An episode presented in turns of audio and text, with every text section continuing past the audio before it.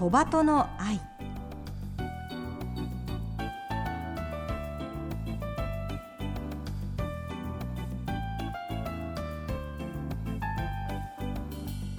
小鳩の愛、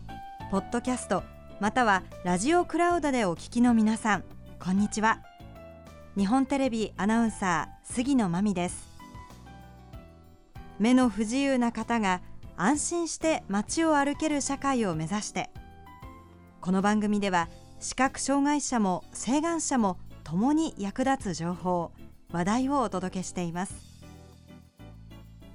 ラジオ日本では毎週土曜午前はちじじゅうごふんから、 ケーエヌビー ラジオでは毎週日曜午前しちじじゅうごふんからじゅうごふん番組として放送しています。このポッドキャストではゲストの方へのインタビュー部分のみ抜粋してお送りします。本放送と合わせてこちらのポッドキャストもどうぞお楽しみください。それでは小鳩の愛ポッドキャスト、今週もスタートです。今日は視覚障害者歩行支援アプリ Eye Navi についてご紹介します。 Eye Navi は目の不自由な方の道歩きをサポートするスマートフォンアプリとして去年の春にリリースされました。アプリをダウンロードすれば誰でも無料ですぐに利用することができます。どんなアプリなのか、このサービスを提供するダイヤルサービス株式会社の方を迎えてお話を伺います。点字ブロック、点字ブロック、横断歩道、横断歩道、あ、信号赤です。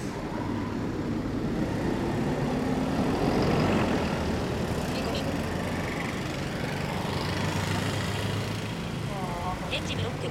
植え込み、植え込み、横断歩道、横断歩道、少し上に上げる、あ、本当だ、上に上げると赤、赤の音が、はい、もう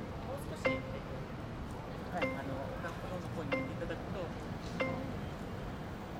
あの信号、最初に色が変わったタイミングの時には、あ、信号青です、はい、言葉、言葉でもお知らせして現地ブロック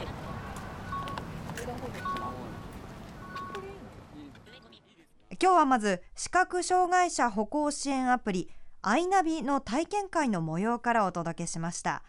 車通りのある交差点で Eye Navi を使用して歩く参加者の男性、点字ブロック、横断歩道、植え込みなど進行方向にあるものを案内したり、信号が赤ですとか青ですという言葉とか音というのでお知らせしている様子が分かりました。皆さん聞こえたでしょうか。えー、このようにですね、スマートフォンが向いている方向にある障害物や目標物を読み上げて道案内を助けてくれるこのアプリが Eye Navi ということです。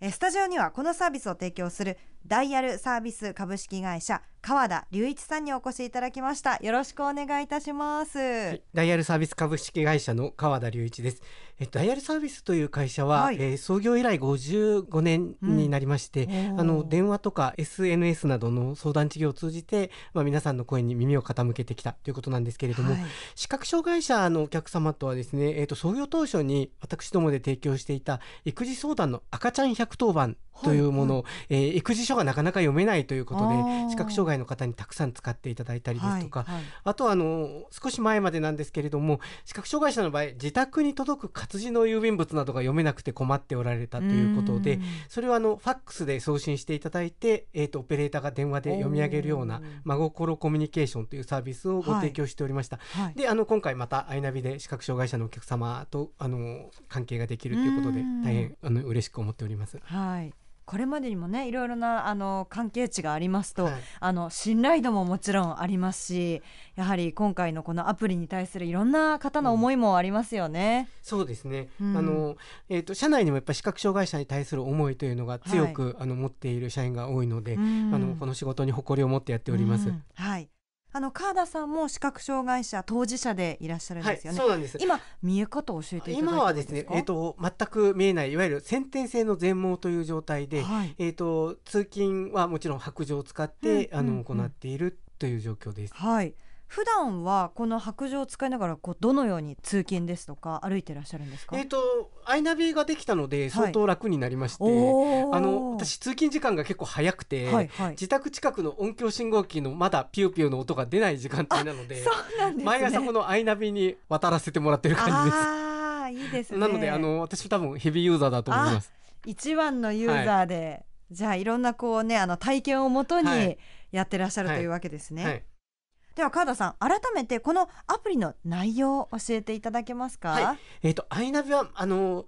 カーナビのようにその目的地までご案内する道案内モードというものと、うん、それから今まであまり視覚障害者にはあのできなかったことなんですけど、お散歩モードというのを持っていまして、街の様子が聞こえるというようなコンセプトでお散歩モード。でも実際には今まだ桜の花が綺麗ですとか言えなくてあのお店とか学校とかですね、周辺施設のご案内をしています、うん、それからもう一つ、これあんまりあってはいけないことなんですけれど、はい、何かいざという時のために歩行中の動画記録を撮るいわゆる歩行レコーダー機能というのを持っています。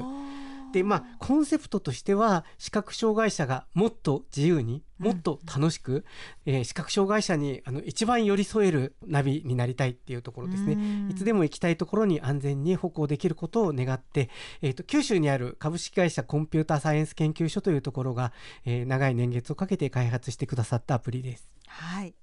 今日はせっかく川田さんもいらっしゃいますし、このスタジオ内で一度このアプリを立ち上げてみたいと思います。はい、で今室内にいますので、はい、パネルをお借りしましたので、はい、そのなんか風景をね見ながらどんなものに反応するのか、はい、どんなことを教えてくれるのかというのを一緒にやってみたいと思います、はいはい。えー、まずアプリを立ち上げますと、画面の真ん中に大きな文字で道案内もしくはお散歩というボタンがふたつ並んでいます。今日はじゃあこのお散歩モードを選択してみます、はいはい。お散歩モードを開始します。はい、はい、音声案内が始まりました、は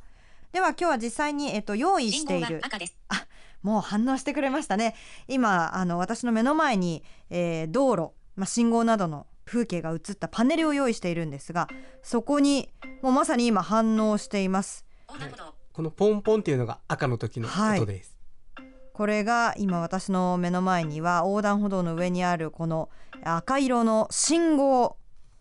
そこに反応して今教えてくれています。例えばちょっとカメラを左に向けると、点字ブロック、はい、点字ブロック、オレンジ色の点字ブロックにも反応しました。車、はい、車、車、フェンス、フェンス、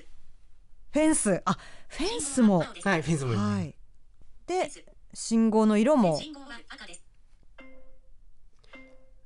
信号の色が変わるたびに信号は赤です、はい、信号は青ですっていうふうにこう音声でご案内して、えーと、音も出るっていうような。そうですね。はい、これ今青色。高い音が青の音ですね。はい、あの音の違いもはっきりわかりますね、はいはいはい。これが青色の音。は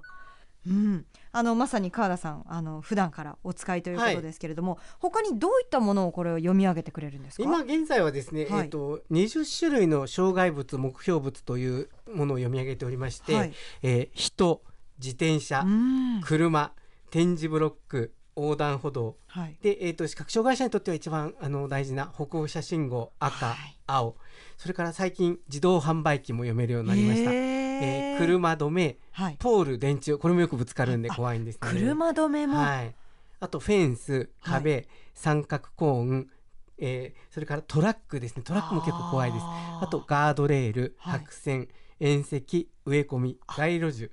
それから郵便ポスト、このにじゅっしゅるいなんですけれども、これを全部読み上げられると、はい、結構あの都市部だと人も読むにしておくと人人人人ってずっと言い続けたりしますので、はい、えー、と利用者の方のご希望で自分は点字ブロックと自動販売機だけ知りたいとか、自分は信号の赤と青だけでいいよっていうようにですね、選んであの読ませるものをあの設定していただくことができます。それからあの、えー、と周辺施設、先ほどあのお店も読み上げますよっていうお話をさせていただいたんですけれども、はいはい、周辺施設については大きい分類として、はい、グルメ、買い物、はい、車交通、はい、病院、役所、金融機関、レジャー、文化施設、はい、宿泊、えー、学校、このきゅうしゅるいありまして、はいはいはい、例えばあのこの中のグルメの場合はファーストフード、ファミレス、ラーメン、その他グルメというふうに、はい、えー、となんか社長がラーメンが好きだからという説もあるんですけどあの、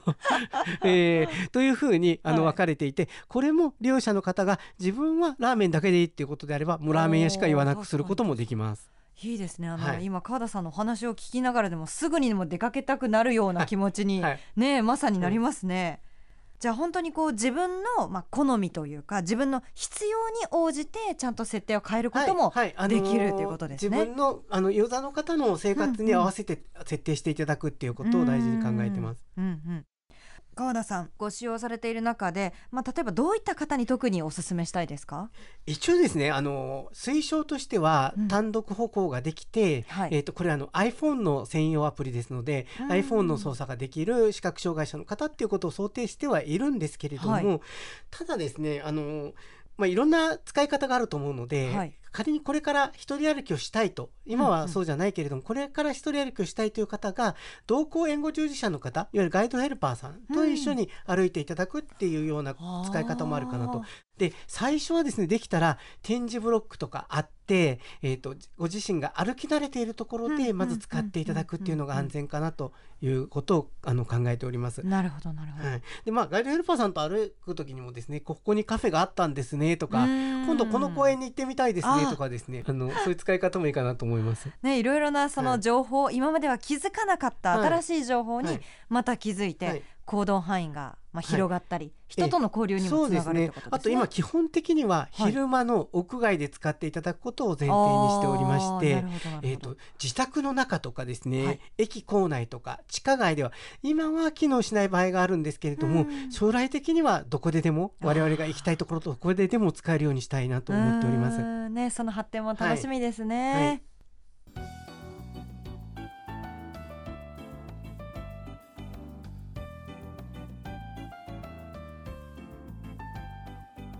お送りしてきました小鳩の愛。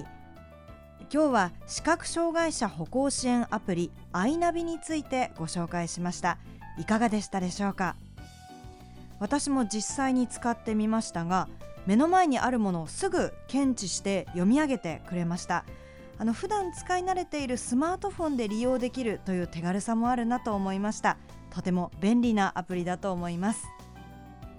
どなたでも無料で利用できますので、皆さんもぜひ iPhone の専用アプリをダウンロードして使ってみてください。さて、次回はこのアプリの開発者を迎えて Eye Navi のサービスについてさらに詳しくお話を伺います。どうぞお楽しみに。ここまでのお相手は日本テレビアナウンサー杉野真美でした。